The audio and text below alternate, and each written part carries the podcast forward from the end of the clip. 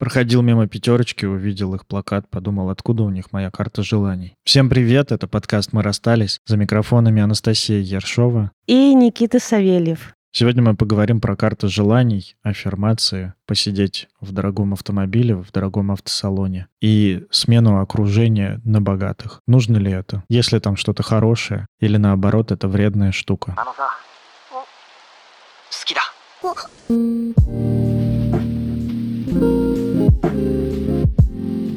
Тема потрясающая. Обожаю все, что ты назвал.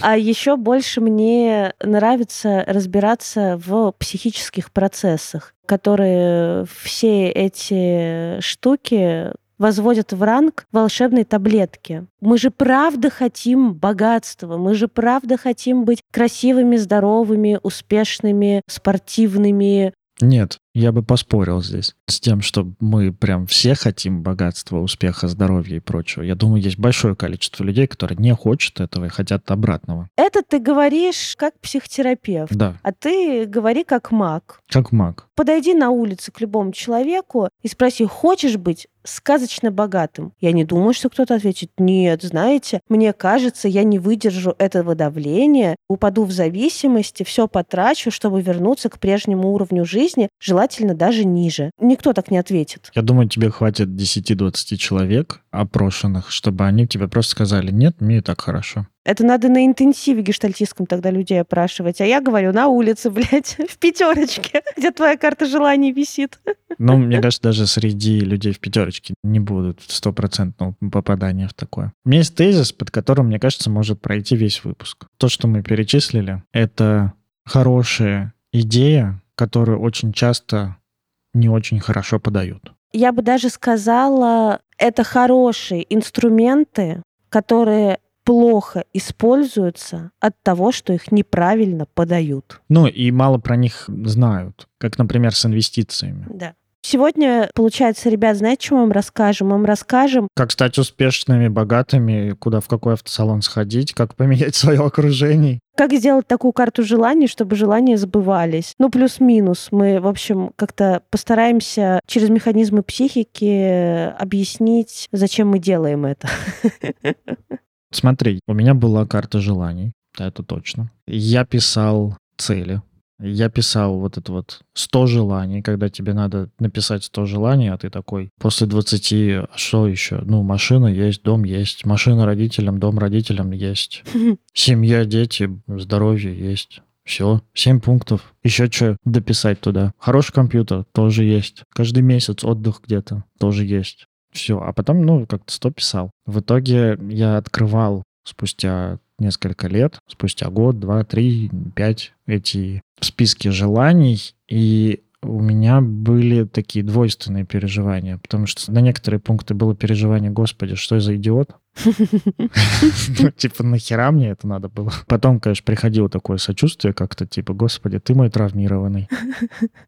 Про какие-то вещи я такой, типа, прикольно, вообще-то у меня это уже есть. То есть, например, из последнего, года четыре назад, наверное, вот я последний раз писал такую волшебную какую-то историю. И я помню, я писал, что я хочу сидеть в квартире с большими окнами, чтобы там был отдельный кабинет, чтобы там было много комнат. Вот я сейчас пишу подкаст из своего кабинета, у меня большие окна, у меня классная квартира, но это не вселенная дала, а я заработал. А я еще хочу сказать, получается, у меня в клубе уже было два Новых года, вот, то есть мы два Новых года отпраздновали с клубом, и каждый год перед Новым годом моя подруга, гештальт-терапевт, ведет нам мастер-класс по составлению карт желаний. Но то, как она это ведет, с тем, как написано в интернете, как надо, вот это делите на девять квадратов, блядь, вот эту вот всю хуйню, вообще ничего общего не имеет. Мы занимаемся там формированием, переформированием именно своих желаний. И вот то, что ты говоришь, типа «я сам заработал», это же не отменяет того, что твое желание было, и ты его исполнил. Да. У тебя было желание, оно исполнилось, но исполнил его ты. Не вселенная дала, правда, это ты как бы шел-шел-шел, и у тебя была твоя картинка, как бы тебе хотелось. Так же, как мне всегда думалось, что пока я одна, или там пока мы встречаемся и просто пара, мне бы хотелось жить вот типа отдельно там в своей квартире в Москве. И я все время думала, что вот если будет какая-то там такая семейная история, и мы будем говорить про детей, то мне хотелось бы жить в очень большом доме, где будет мое пространство, только моя половина, и вот пространство моего партнера. Слова ее оказались пророческими. Да, вернее как, ну все сбылось. Я думала, что я уеду в Подмосковье, ну типа за МКАД. Ты за МКАД и уехала. Да, я очень далеко за МКАДом просто. Ну и с учетом того, сколько сейчас русских на Бали, это реально московская дача. Ну вот, я, понимаете, я живу в Подмосковье, на Бали, в большом доме, где есть Пашина половина дома, моя половина дома. Ну и правда, это вот какая-то такая уже семейная история. Давай начнем с того, что хорошего есть в идее вообще составлять карту желаний. Или проходить марафоны. Вообще, что хорошего в том, чтобы фокусироваться на своих желаниях? Чувствую себя адвокатом дьявола. Мне очень жалко, что у нас не интерактив. Мне прям хочется спрашивать: дети, что хорошего в том, чтобы знать свои желания? И мне хочется, чтобы слушатели отвечали мне. Тогда что? Тогда я буду знать, чего хотеть. Тогда я буду знать, в каком направлении двигаться. Или тогда Вселенная все исполнит. Нет, садись, два, Вселенная ничего не исполнит. Линейкой по голове. Да.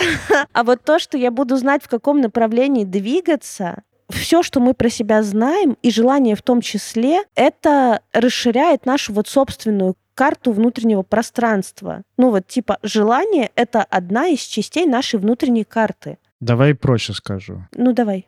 Ты больше начинаешь знать о себе. Да, все так и правда проще, Никита. Да. Больше знать о себе, с одной стороны. Расплата за фантазии — это жесткое столкновение с реальностью. Чем больше ты о себе знаешь, тем менее болезненно столкновение с реальностью. Но, с другой стороны, чем больше знания — это большая печаль. Ну и больше знания — большая ответственность. Большая печаль. Да, потому что, например, вот узнать о себе, что я вообще-то не хочу супербогатство. Что мне нахуй не нужна бэ эм вэ. Ну или да, бэ эм вэ. Да. Это очень больно. Или узнать о себе, что я не хочу, например, вести инстаграм-блог или быть популярным. Тоже такое, потому что когда ты мало обращаешься к себе, не знаешь, чего ты хочешь, ты обычно перенимаешь нарциссические цели, которые нам предлагают через стыд или через чувство вины. С этими целями-то, ну, живет это очень понятно. Ну, у тебя есть вот, вот твоя мечта. Купить дом, машину. Ну, вот такие навязанные штуки. Было бы заебись заработать столько денег, чтобы никогда не работать.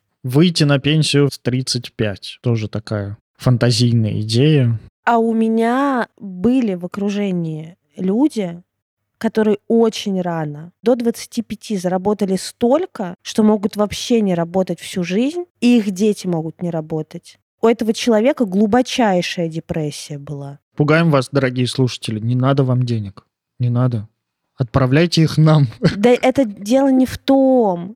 Не всегда вот то, что кажется благом, на самом деле нам действительно вот нужно. Потому что, ну, ты вот говоришь, что мы хотим из стыда. Я думаю, что вообще часто мы хотим из дефицита. Типа, хочу столько денег, чтобы никогда не работать. И дефицит какой? В интересной работе и дефицит в том, чтобы денег хватало на все. Такая полярность. Да, а чтобы денег хватало на все, вообще очень часто нужно не так много. Нужно, например, просто грамотно распределять бюджет. Просто бюджетируешь деньги, и тебе вдруг начинает хватать на все. И это магия, блядь. Ну, это с какого-то определенного уровня дохода, когда у тебя уже такой средний, хороший доход.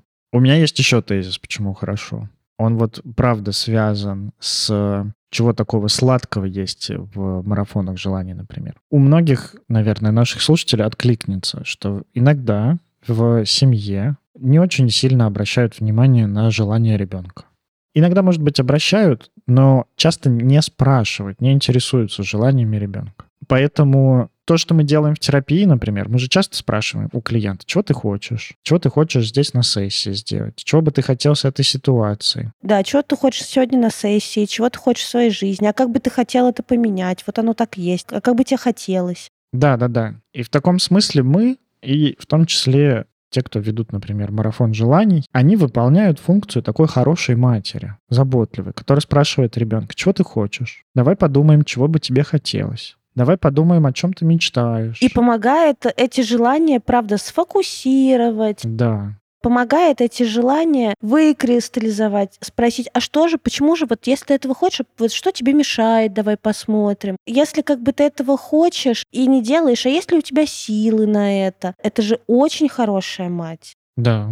Без этого невозможно взросление. Без фигуры хорошей матери, созданной, неважно, психотерапевтом, самим собой или каким-то еще другим человеком, учителем, там, наставником, тренером, ментором, кого угодно. Угу. Вот без такой фигуры, может, громко будет звучать так, типа, невозможно взросление, ну, сильно затруднено взросление, потому что это один из этапов того, как развивается наша психика. Ну, невозможно быть вот прям полностью взрослым, если у тебя сильно так атрофировано понимание собственных желаний и потребностей. Конечно, сто процентов. Более того, если я не понимаю как бы своих вот желаний, правда, не чувствую их, а ладно, ты говоришь, нас не очень спрашивали про наши желания. Я-то думаю, нам их еще отбивали. Хочешь, перехочешь. Да. В смысле, ты не хочешь это есть, ешь. И желание, и отвращение подавлялось. Да. И тогда, если мы не чувствительны ни к собственным желаниям, а вообще-то за желаниями могут стоять потребности и кайф. Желание из чего складывается? Из потребности мне это нужно. Зачем-то.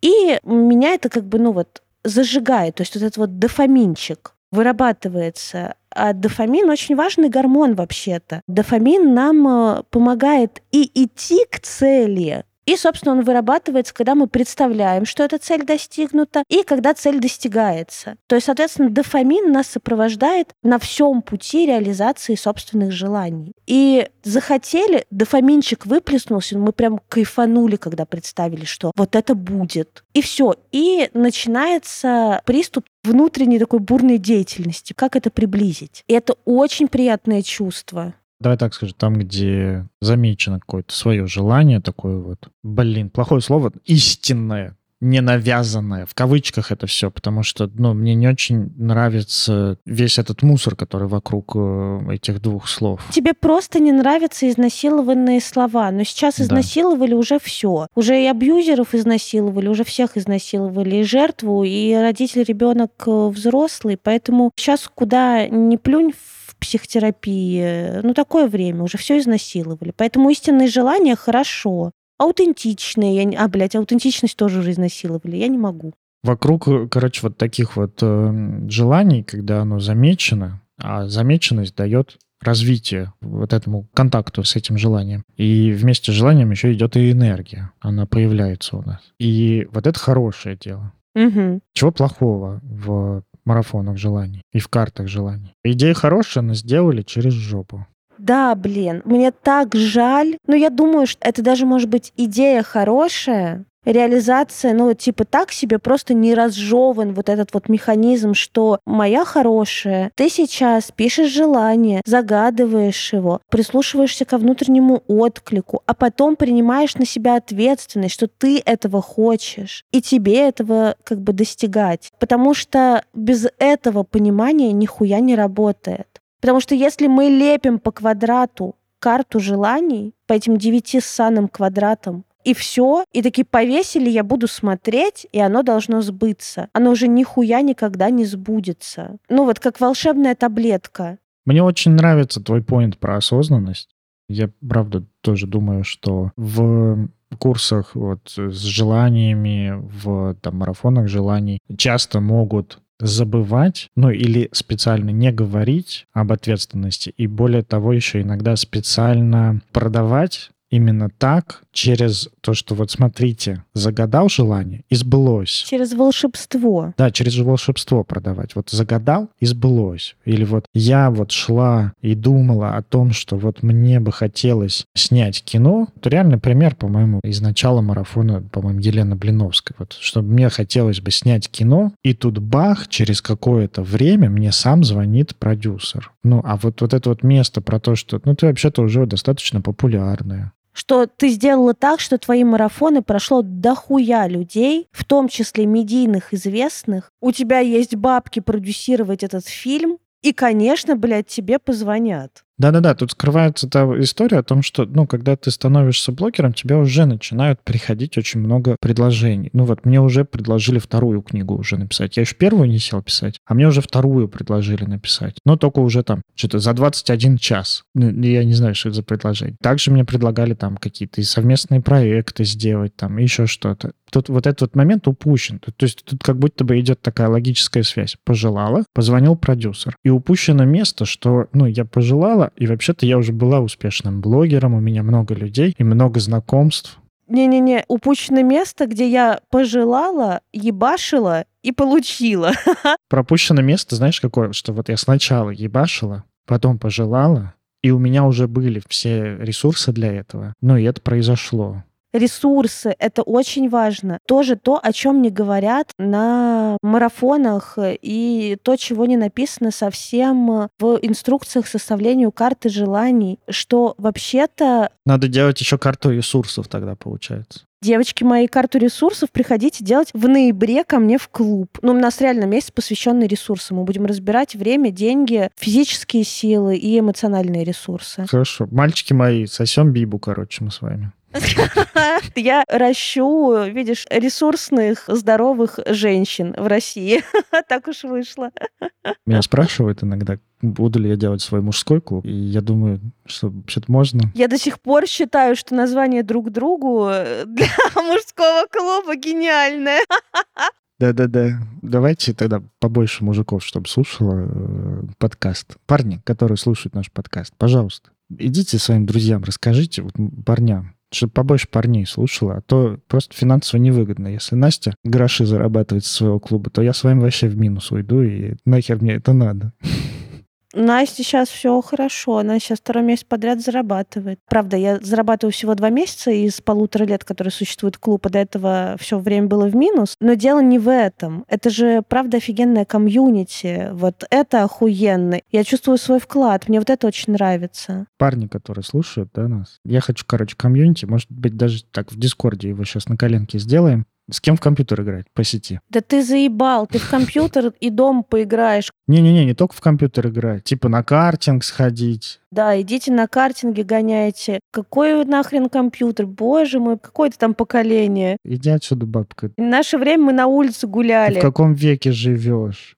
И мальчишек собирали на улице погулять. Мне кажется, вот с марафонами желаний, да вообще не только с марафонами желаний, вот возникает такая... большая проблема. Это проблема, ну, просто того, как устроено. Проблема маркетинга. Так получается, что чем проще и волшебнее, тем больше продается. Но это же как психотерапия. Да-да-да. Вот э, невозможно продать психотерапию. Приходите, вы будете платить большие деньги, дохуя плакать, вам будет больно. В какой-то момент, скорее всего, вам не захочется общаться со своими родителями. Потом, возможно, этот период закончится. Скорее всего, поменяется все окружение, потому что если ваше окружение не в терапии, оно не сможет принять ваших изменений. Но в целом уровень жизни вырастет. Приходите. Это обычно на много лет. Реклама — дерьмо полное. Да, еще вы узнаете, что вы не хотите меняться на самом деле. Как бы вы ни говорили, что вы хотите меняться, вы не хотите меняться. Да. А терапевт будет делать так, чтобы вы смогли измениться. И это больно. Вот я мысль закончу. Сейчас там как блогер, например, сталкиваюсь с таким, что чем проще я скажу,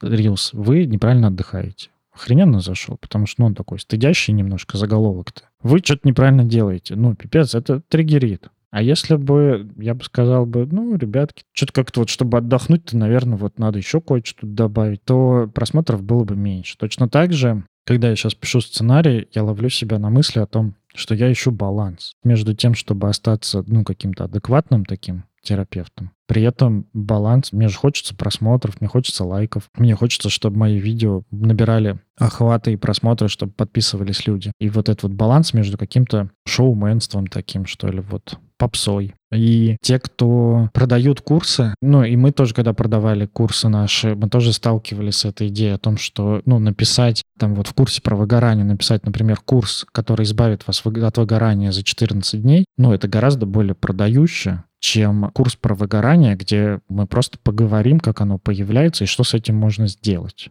Или про самооценку. Господи, мы же так мучились э, с первыми потоками самооценки, потому что люди такие, нахуй мне это надо? Мы никого не стыдили, мы не говорили, знаешь, почему ты чувствуешь себя как говно? Может, у тебя самооценка говно? Угу. Или знаешь, почему ты начальнику нихуя сказать не можешь, у тебя никогда не будет повышения? Потому что у тебя самооценка говно. А вот если бы мы так продавали, я клянусь, мы бы уже с Никитой сидели бы на мешках с деньгами сейчас записывали. Я замечаю за собой, я вот понял про себя, что я вообще-то жадный. Мне прям очень хочется пойти по этому пути. Мне тоже. Одновременно и не хочется, потому что мне не хочется потерять там уважение какое-то в сообществе, какое-то расположение коллег. Мир нарциссической гонки никуда не прошел. Мы настолько ранены этим, блядь, ёбаным успехом и нарциссичностью, что мне просто не хочется добавлять в этот вот котел смерти. Потому что я думаю, а мы так всем хуёво. Ну это тоже, да, так по ценностям. И вот у каких-то очень успешных продуктов, правда, скорее всего, вы найдете вот много таких стыдящих посланий, много обещаний волшебства. Если не прямых, из разряда там пройди курсы, ты у тебя все желания сбудутся, то косвенных, из разряда вот, ну, как это делают э, инфобизнесмены сейчас? Берут, делают прогрев в сторис, где берут одного какого-то человека, часто это актер, где показывают то, что вот, смотрите, он в говне, у него сто миллионов и триллионов кредитов, семнадцать детей, у него инвалидность. Нет четырех ног, глаза видят только по четвергам, пальцы, ну, могут печатать только по правой стороне клавиатуры.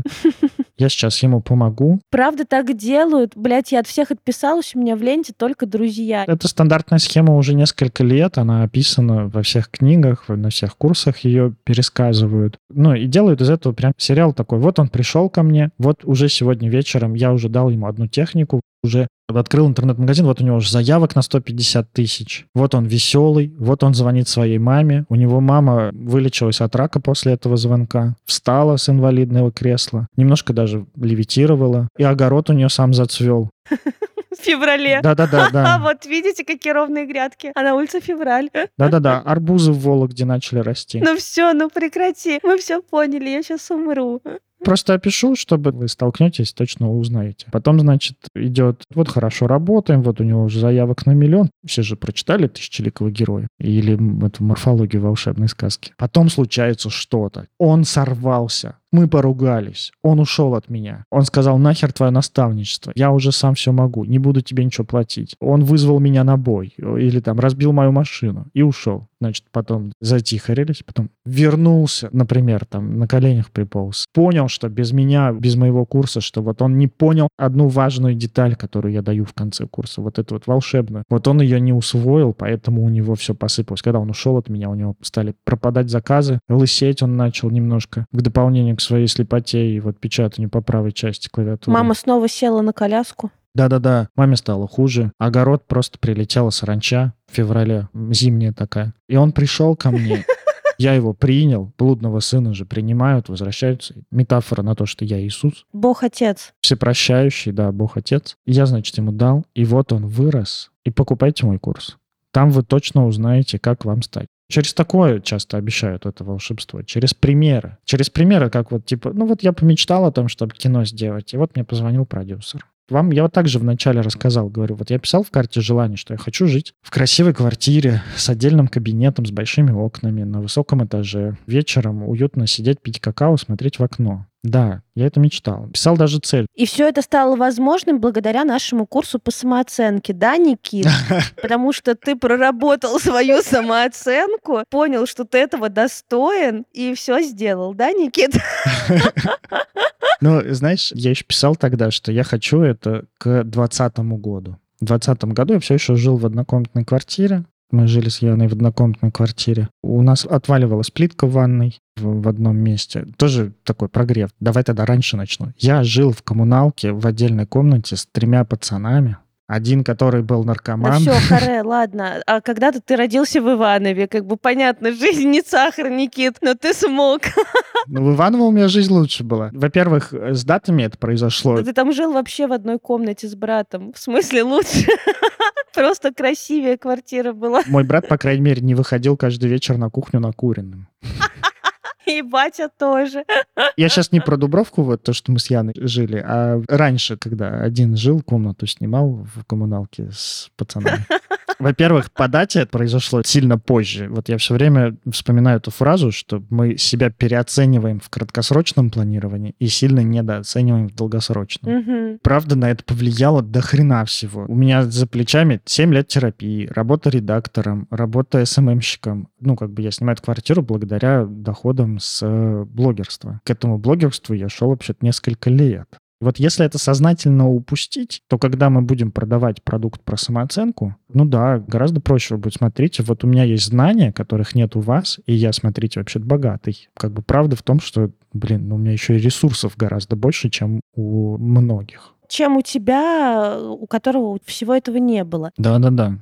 Вот в этом, правда, беда. В том, что очень хочется верить в чудо. Но чуда не существует, а существуют психические процессы и какие-то вот такие помощники в виде гормонов. Например, в виде дофамина, который вырабатывается, когда мы представляем то, чего очень сильно хотим, и идем это добывать. А еще, знаешь, что про желание я подумала? Вот как взять на себя ответственность? Самый простой способ, как понять, что все-таки я ответственен за выполнение своих желаний. Я думаю, захотела я пописать. Вот загадываю желание пописать прямо сейчас. Это абсурдистский пример. И оно сбылось. Это что значит? Я обоссалась на месте? Я загадала, оно сбылось. Нет, чтобы не обоссаться на месте, я сделала несколько шагов до туалета и пошла, и там мое желание сбылось. И вот это хороший вариант. А вот если я загадала желание пописать и прямо тут же и как бы пописала, это плохой исход. Ноль из десяти. В одиннадцатом классе я думал, что я не хочу идти в армию. Ну, желания его стали пророческими. Буквально за две недели до выпускного, катаясь на роликах, с роллером с нашего города, с которым я никогда до этого не катался, он слишком крут для меня был. Ну, я стал учиться прыгать, вот слайдить по трубе. Ну, я пизданулся и сломал руку. Вот мои желания, пожалуйста, ну, просто как бы их надо было немножко специфицировать. Теперь у меня, ну, рука, например, не выворачивается до конца. Да, потому что, Никита, была пластина там. Мне просто потом на Верочку, я через четыре месяца опять ее сломал в этом же самом месте, только уже не, не на роликах, а играю в футбол.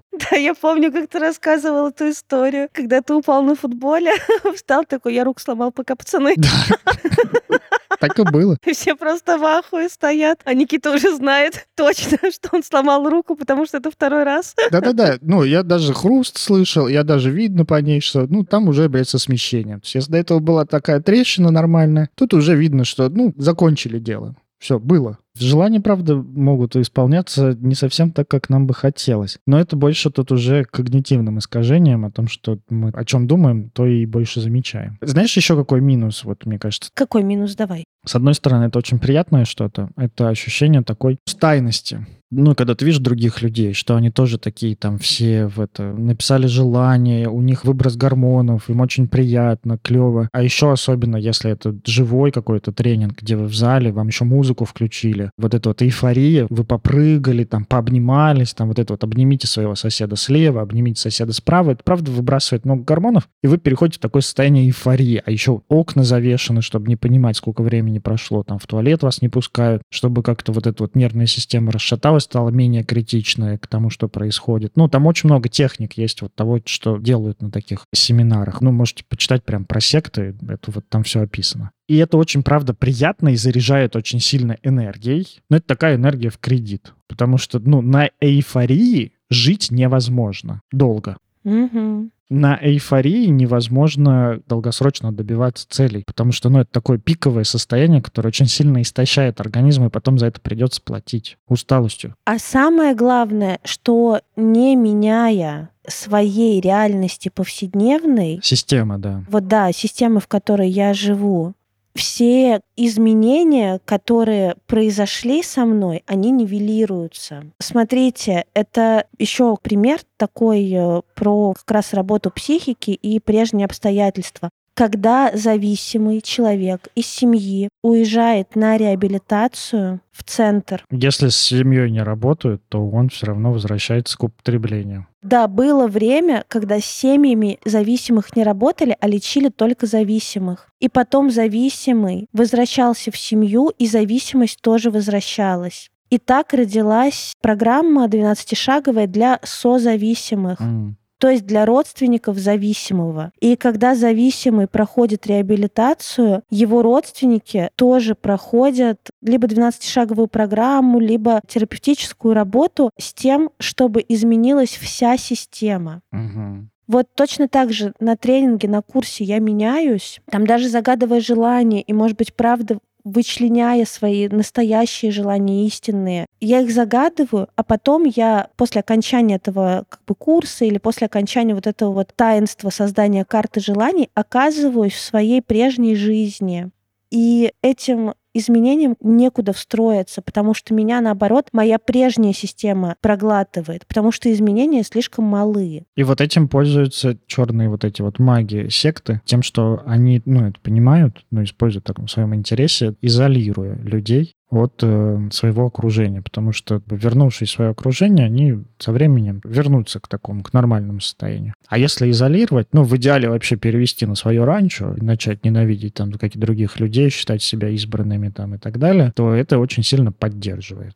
Да, и тогда, мне кажется, вот прямо сейчас хорошо бы поговорить как раз про... Про банку с огурцами. Да, про банку с огурцами. Правда, ты читаешь мои мысли про окружение. Без изменений вашей окружающей реальности не встроится изменений даже тех, которых мы по-настоящему хотим. Обычно в Инстаграме говорят не так. Вот в этих рилсах обычно говорят из разряда: если все твои друзья зарабатывают мало, ходят на работу, бьют жену, курят, пьют, спортом не занимаются, по вечерам играют в танки, то ты тоже будешь такой. Вот и в этих посланиях всегда очень много стыда. Много стыда, что твое окружение полное говно. Тебе нужно нормальное. Да, а нужно какое-то другое богатое окружение. Да.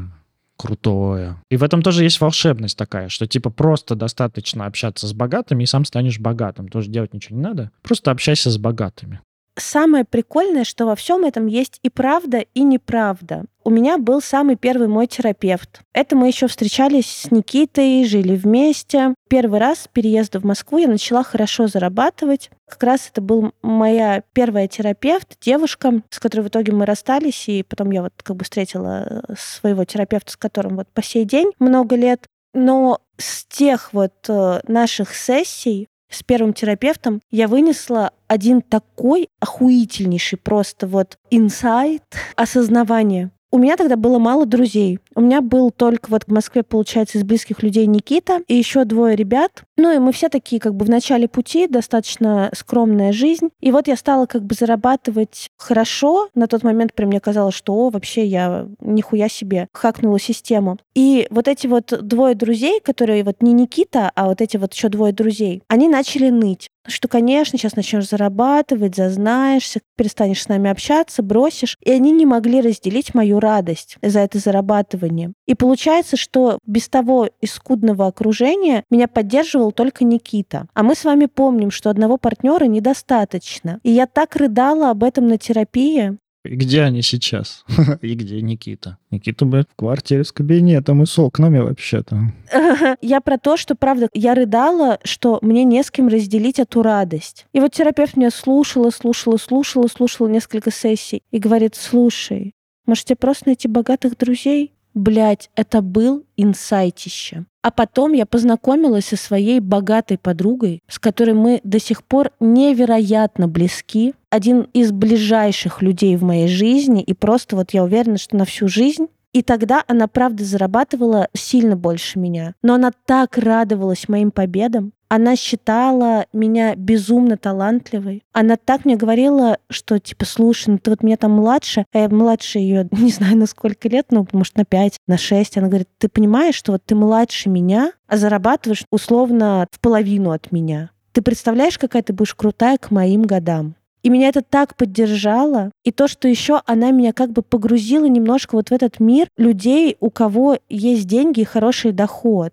Потому что мы ездили с ней отдыхать. Моя первая заграница случилась с ней. Она мне показывала красивые рестораны, мне показывала какой-то вот уровень жизни, которого я хотела, но про который я вообще ничего не знала, потому что ни в семье у меня такого не было, ну, как бы не в моей вот этой вот молодой истории, мне там было двадцать четыре года. И она мне как бы приоткрыла мир хорошей жизни, качественного сервиса, красивых отелей. И я ей так благодарна за это, потому что, во-первых, она в меня верила, и было возможно разделить. Во-вторых, было к чему стремиться, потому что я с ней разговаривала про то, как устроен ее мозг. А в-третьих, она мне просто показала, как может быть. То, чего у меня никогда не было в опыте. Ну вот условно я не заговорю сейчас на китайском, если кто-то меня не научит говорить на китайском. Вот и для меня жить какой-то такой достаточной жизнью в красивых отелях, это было как заговорить на китайском, потому что никогда не было такого в моей жизни. Я бы даже, знаешь, какой другой немножко привел. Язык очень хорошо учится,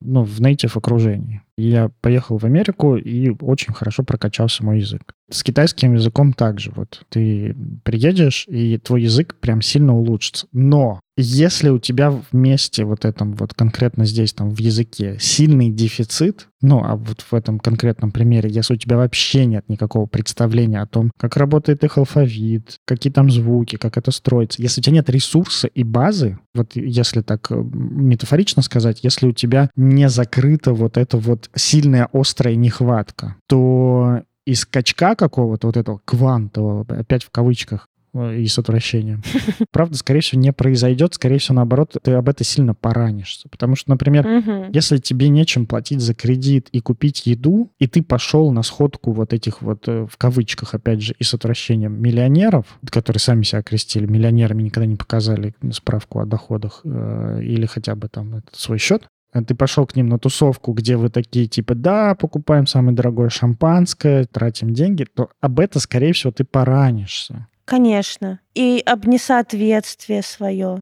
Да, да, да, и об несоответствие. Потому что, ну, как бы хорошо, когда ты уже закрыл потребность в деньгах, уже нормально. За кредиты ты можешь платить, или кредитов уже нет. У тебя нет вопроса, там, где жить, и чем заплатить за еду, и еще что-то. И ты это делаешь не из какой-то очень сильной нехватки такой, а из желания такого. Ну, вот, типа, я знаю уже алфавит, я могу какие-то слова, у меня есть базовая какая-то грамматика такая, у меня есть базовый словарь слов, которые я знаю. Вот я могу пойти, и, и правда я сильно прокачаю. Вот точно так же и с этим. Я, правда, уже могу там ходить в кафе, я уже, правда, что-то себе покупаю, у меня уже есть какие-то там деньги, например, и вот тогда, если я попадаю в какое-то окружение, где люди там ходят в дорогие рестораны, ездят на комфортных машинах, даже не на Lamborghini, а просто ездят там на комфорте, на комфорт плюс, там вот такси, например. Ну, если им не хочется мокнуть под дождем, они вызывают такси вместо того, чтобы идти до метро. И вот когда ты оказываешься в таком месте, ты такой типа, о, прикольно, я тоже, в принципе, В принципе, это могу, типа, чуть-чуть поднапрягшись. Я тоже это могу, я попробовал и понял, в чем этот кайф. И у меня появился интерес и желание. Не боль и стыд, а интерес и желание в это идти.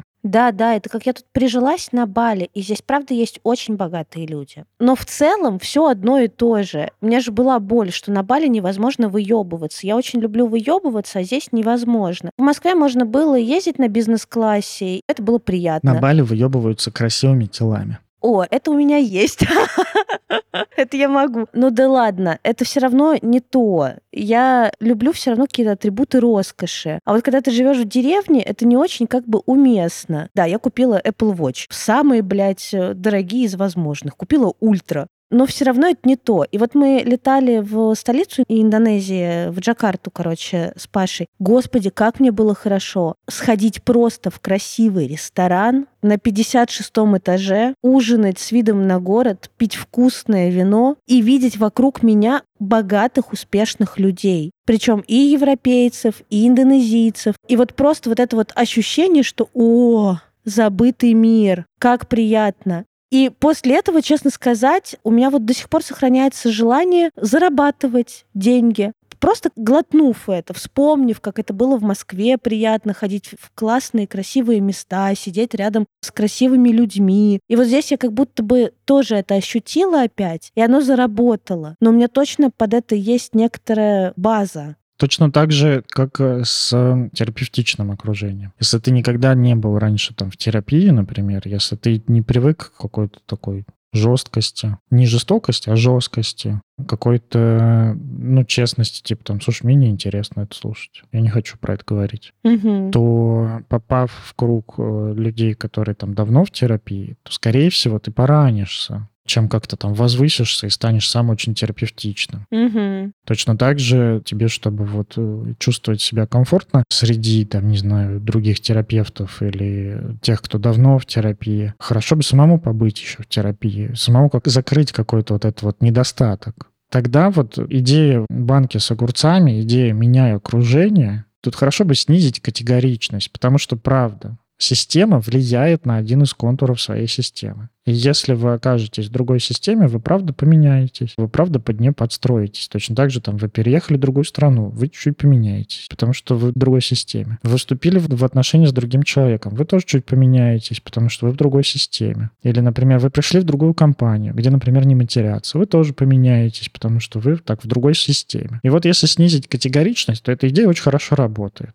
Потому что, например, вот вы пошли в терапию, вот вы как-то уже, ну, не очень хочется говорить, подлечились, но как-то так больше знаете про себя. Психика подокрепла. Подокрепла, там, например, как вам уже не так больно, там какие-то, может быть, такие раны у вас подлечились чуть-чуть. И со своим старым кругом общения как-то вам становится, может быть, там в чем-то некомфортно. И вы, ну, внутри этого круга общения, ну, там не можете, например, придумать какой-то новый способ с ними общаться, чтобы сохранить и то, что вам важно, и при этом не терпеть то, что вам не хочется. Терапия в таком случае, там, особенно если вы ходите в терапевтическую группу, это такая новая система, из которой вы можете что-то взять и в своих других системах это применить. Но можно, правда, попробовать пойти туда, где вам будет не сильно стыдно, потому что, ну, стыд — это нормальное чувство такое, не токсичный какой-то стыд, а просто вот стыд того, что, ну, я отличаюсь. Или там, то, что меня видят. Это нормальное переживание. Попасть в какую-то систему, которая не сильно далеко от вас. Мне кажется, это очень важно, потому что прыгать сразу на виллу в Дубае к криптомиллионерам,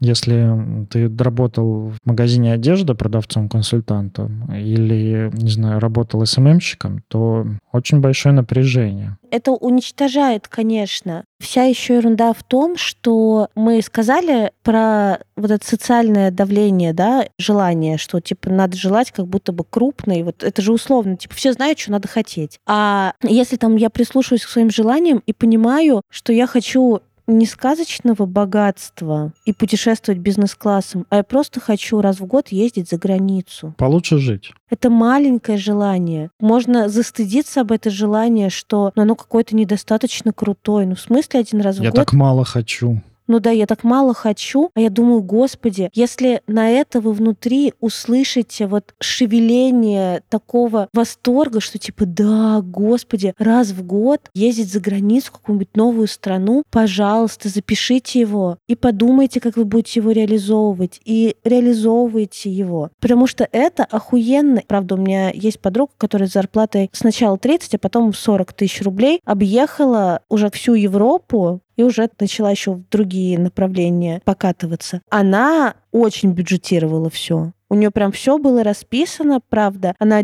делала это там не каждый месяц, но вот два раза в год на свой отпуск она выбирала какую-то новую страну. Могла скромно жить, но она путешествовала, потому что это было ее приоритетом. И это охуенное желание. И знаете, в чем прикол? Что если я сейчас себе записываю желание один раз в год выезжать за границу, это совсем не значит, что через год у вас будет такое же желание. Потому что через год, возможно, ваше желание будет выезжать два раза в год за границу или три раза в год за границу. Ну, я к тому, что мы загадываем желание не на всю жизнь. Мы загадываем желание на ближайшую зону развития, чтобы у нас подпрыгнуло вдохновение, сердечко сжалось, застучало сильнее, и мы пошли это делать. Но мы же с Никитой жертвы БМа. Я помню, как мы ходили в эти автосалоны, сидеть в этих машинах, но у меня вообще не было никакого представления, как купить себе бэ эм вэ, как купить себе мини-купер. Да, прикольно, но это вообще не из моей вселенной. Еще, знаешь,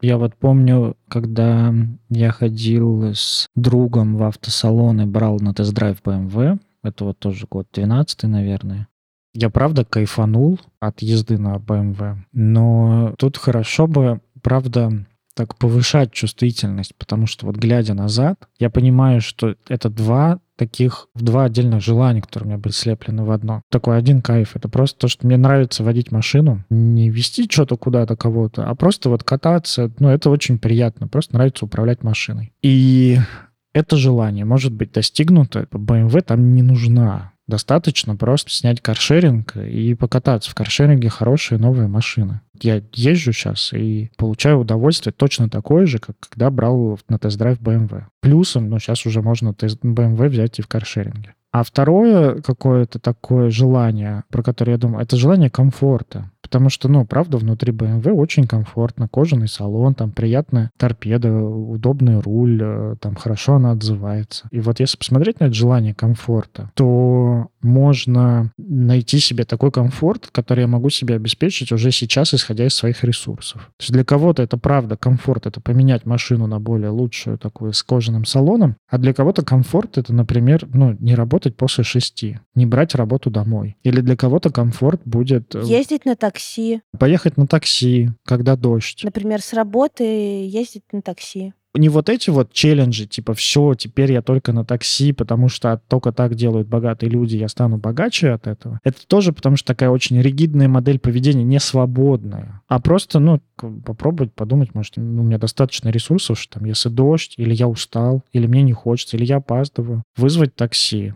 У меня знакомый доработался до выгорания, субдепрессивного эпизода и панических атак. И пересел на такси просто потому, что в метро с ним каждый раз случались панические атаки. Про заботу о себе, да. Про заботу о себе. Хотя бы здесь немножко забота о себе, не в работе. Да, я пересела в такси, потому что, правда, у меня эти перегрузки эмоциональные, не могу толпы выносить, мне плохо, когда здесь коснулись, там коснулись. Вот мой комфорт был, потому что, ну, типа, я бы, конечно, сейчас с удовольствием бы ездил на бэ эм вэ, ну, на хорошей машине, но я и так езжу на, на каршеринге на хорошей машине. Но вот мой комфорт, например, был в том, что я купил себе монитор, чтобы не гнуть шею, когда я работаю за маком, и не напрягать зрение на маленьком экране. Вот мой комфорт был в этом. Или купить себе просто хороший коврик для мышки, который, сука, стоит девятьсот, что ли, рублей. По-моему, было какое-то исследование, где замеряли э, уровень радости. Я не помню, то ли как-то биологически через вот гормоны, то ли просто вот опросом психологическим замеряли уровень радости. Наверное, мозг, мне кажется. Уровень радости от покупки дорогого автомобиля или дорогого дома, он примерно такой же, как уровень радости от покупки классной толстовки. Да, а знаешь еще почему? Потому что у человека, который покупает толстовку, его ресурсы обеспечивают покупку этой толстовки. И это типа обычное дело. А у человека, который покупает дорогой дом, вот так вот занал, угу. Ресурсы обеспечены под то, чтобы купить дорогой дом. Да. И в этом смысле ничье счастье не счастливее. Потому что счастье у нас одинаковое. И так же, как ничего страдания не страдательнее. В обратную сторону тоже работает. Стыд от того, что у тебя нет дома на Рублевке или бэ эм вэ, он ощущается такого же размера, как то, что стыд, что у тебя какая-то не очень клевая модная толстовка. Ну да, не очень красивая одежда. Да. Вот точно так же он ощущается по размеру. Люди могут быть разной степени успешности, а центры головного мозга у нас у всех одинаковые. Гормональный состав тоже. Соответственно, те гормоны, которые выплескиваются, вырабатываются в стрессовых ситуациях у людей разного социального статуса, он тоже одинаковый. У нас при стрессе вырабатываются одни и те же гормоны. Представляете, такие же, как у Илона Маска, например. Да. Вот когда Илон Маск в стрессе, он переживает вот так же, как вы переживаете стресс физически. Такие же, как у бездомного. Такие же, как у бездомного, да. Когда есть наркотические зависимости, ну, химические зависимости, по-другому начинает работать. Да, это по-другому, это меняет э, наш... Э... У трезвого бездомного, так скажем, независимого бездомного, независимого от веществ. Все так. Давай тогда про аффирмацию еще. Я вообще... Ты вот говоришь, что я бабка, я думаю, правда, я бабка, еще и задрот. Я же все загуглила. Я все загуглила. Что такое карта желаний? Я прочитала пятьсот, блядь, инструкций от разных, вот от магических до типа научных, как составлять карты желаний. Я то же самое загуглила все про аффирмации. Блядь, мне так понравился один абзац. Я прям хочу его зачитать, мне кажется, я его выписала себе. Это потрясающе. Ну что, аффирмация — это же, по сути, такое утвердительное выражение, которое нам должно скорректировать наше вот это вот самоощущение.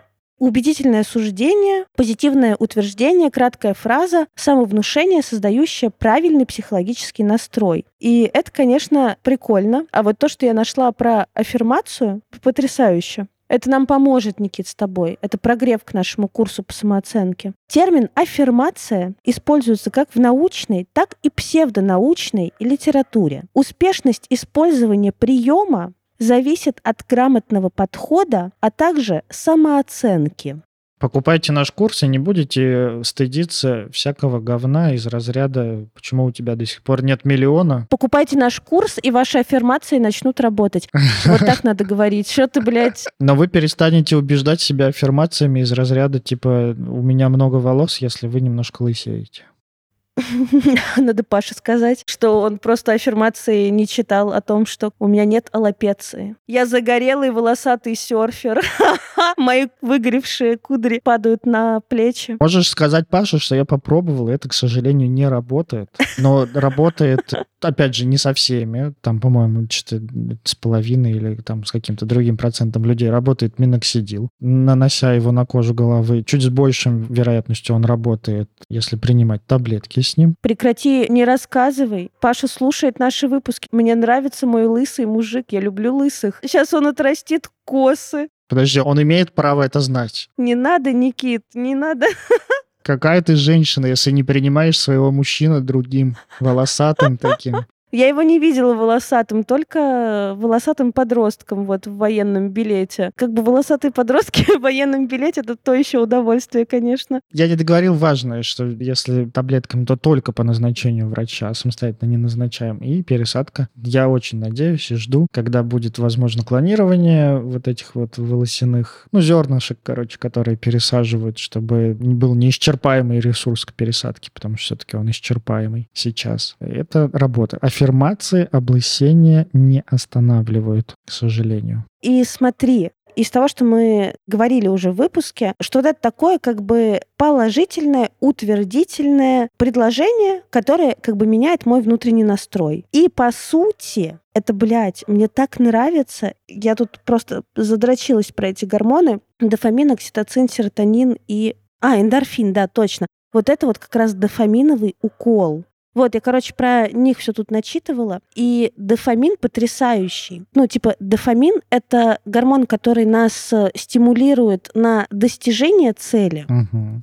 И дофамин — это вот, ну, как бы... гормон, который выделяется, когда мы даже просто представляем себе, ну, достигнутое, как бы свой триумф, вот это вот свое сбывшееся желание. Вот мы его представляем, дофамин выплескивается, и у нас на этом дофамине появляются силы достигать. Это просто потрясающе, мне кажется. Это потрясающе, но у этого есть обратная сторона, потому что, например, в нарциссическом расстройстве личности, когда ты слишком сильно уходишь в нереальное какое-то фантазирование, там тоже выделяется эндорфин, но это мешает тому, чтобы встретиться с реальностью и что-то с ней сделать. Да, конечно, поэтому это же важный абзац про то, что важна техника, правильный подход к аффирмации и устойчивая самооценка. Я бы даже убрала слово «самооценка», сказала бы «устойчивая психика». Вообще для всего, что мы сегодня обсуждаем, хорошо бы иметь достаточно устойчивую психику для того, чтобы прикасаться к своим желаниям настоящим и загадывать их, уметь их дифференцировать, для того, чтобы брать ответственность за то, что Вселенная не подарит ничего, мне нужно приложить некоторые усилия, и причем отличить усилия от насилия. Мне нужна стабильная психика для того, чтобы выносить хорошую жизнь. Особенно, когда у меня нет в опыте успешной, такой богатой жизни. Мне нужна устойчивая психика, чтобы выбирать те аффирмации, которые, правда, будут вот, ну, улучшать мое состояние. Да, там аффирмации или визуализация, это вот, ну, как бы работает, они работают одинаково.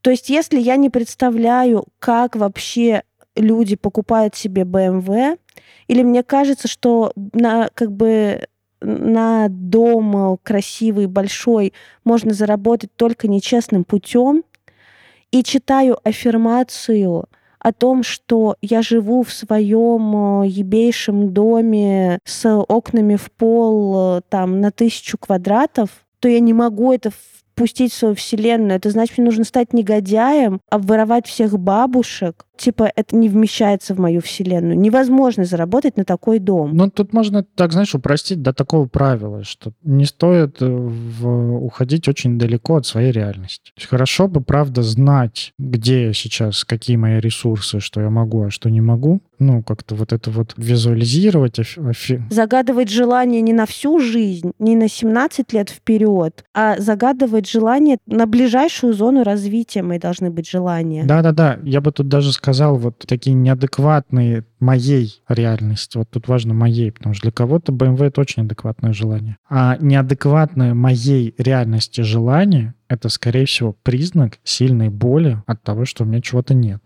Ну, либо сильного дефицита, либо, правда, огромного количества незакрытых потребностей, которые хорошо бы как бы начинать закрывать не с бэ эм вэ, а просто с выстраивания комфортной среды, комфортной жизни для себя. Да-да-да. Вот ты сказала, важно отличать усилия от принуждения. Я вчера в сторис... Я это называю от насилия. У коллеги Алия Туишева, она есть в Инстаграме, можете подписаться на нее. Вот, она написала очень классную мысль, которая, ну, прям вот у меня, знаешь, так последним пазликом сложилась, потому что у меня не было для этого слов, понимания, что усилия отличаются от принуждения тем, что после усилия появляется удовольствие и удовлетворение, а после принуждения появляется раздражение и напряженность. Вот это очень хороший маркер для того, чтобы понимать, я это делаю с усилием или с принуждением. Мне не нравится такое обмягчение термина «насилие». Принуждение — это и есть насилие.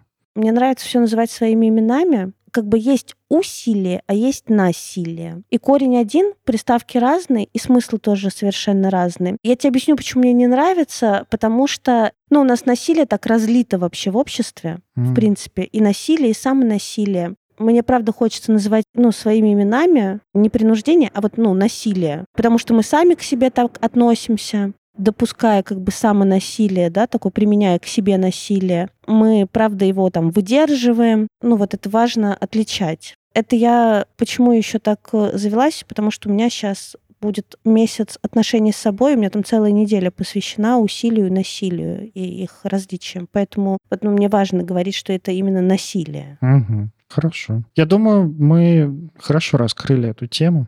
Я надеюсь. Я тоже. Мне кажется, выпуск разъёб. И вот только потом скажите после выпуска, что вы теперь не знаете, как загадывать желания, чтобы они сбывались, а вы делали посильные вам вещи для того, чтобы эти желания забывались. У меня такое наблюдение. Я тут видел разоблачение на бизнес-школы. И посмотрел, сколько они сейчас берут за крутые программы. Я подумал, что, господи, на эти деньги можно ходить пару лет на терапию, сходить к психиатру на всякий случай, если мне потребуется. И даже останется на коуча, если вдруг действительно я хочу научиться бизнесу.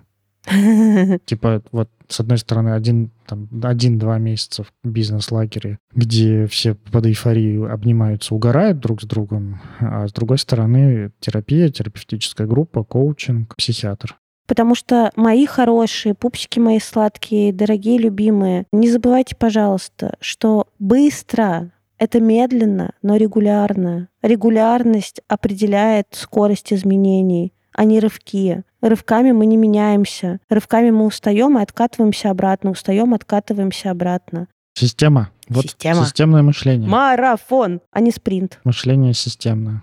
Потому что в марафоне мы учимся распределять силы, чтобы дойти до конца, до цели. В спринте мы просто рвем жилы и валимся с ног. Предлагаю законодательно запретить все онлайн-курсы, которые называются марафоны, и длятся меньше, чем год, например. А лучше, чем пять. Мы месяцы в клубе тоже называем марафонами. Вот и тебя запретить.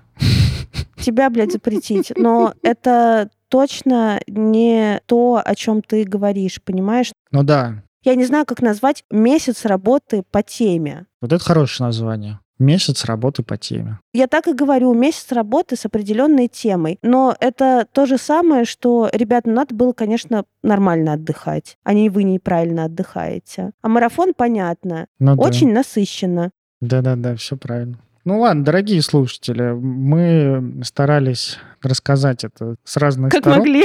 Да, рассказали как могли, надеюсь, вам понравилось. Напишите нам комментарии, как вам вообще было слушать этот выпуск, о чем вы думали, согласны ли вы с нами или не согласны. Может быть, вы свой опыт какой-то напишите, прохождение марафонов, составление карт желаний. Пишите это нам в Телеграме под постом про этот выпуск. Еще, пожалуйста, рассказывайте про наш подкаст, особенно рассказывайте про наш подкаст своим друзьям-мужчинам. Больше мужчин будет нас слушать, больше у нас команда по картингу соберется. И подругам тоже рассказывайте, потому что у Никиты очень понятно, когда компания соберется по картингу, а у меня уже все есть. Хорошо, да. Ставьте нам, пожалуйста, пять звезд на Apple подкастах, в других приложениях там лайки ставьте, пальцы вверх и вот все такое. Делайте репосты, рассказывайте о нас в своих сторисах, твиттерах, трэдсах, прочих социальных сетях. Ну и просто хорошо вам жить. Ходите на психотерапию, если вам хочется. Хорошо вам хотеть, желать, хорошо, мягко достигать того, что вы хотите. За микрофонами была Анастасия Ершова, психотерапевт, блогер, предводитель всех счастливых и идейный руководитель конфессии «Подруга подруги». И Никита Савельев, практикующий гештальт-терапевт в процессе обучения, блогер, продюсер, предводитель всех красивых и идейный вдохновитель картинг-клуба для мужчин. Нет, мечтатель пока что только. Да, идейный мечтатель о картинг-клубе для мужчин. В общем, обнимаем вас всем, мяу. Все, пока.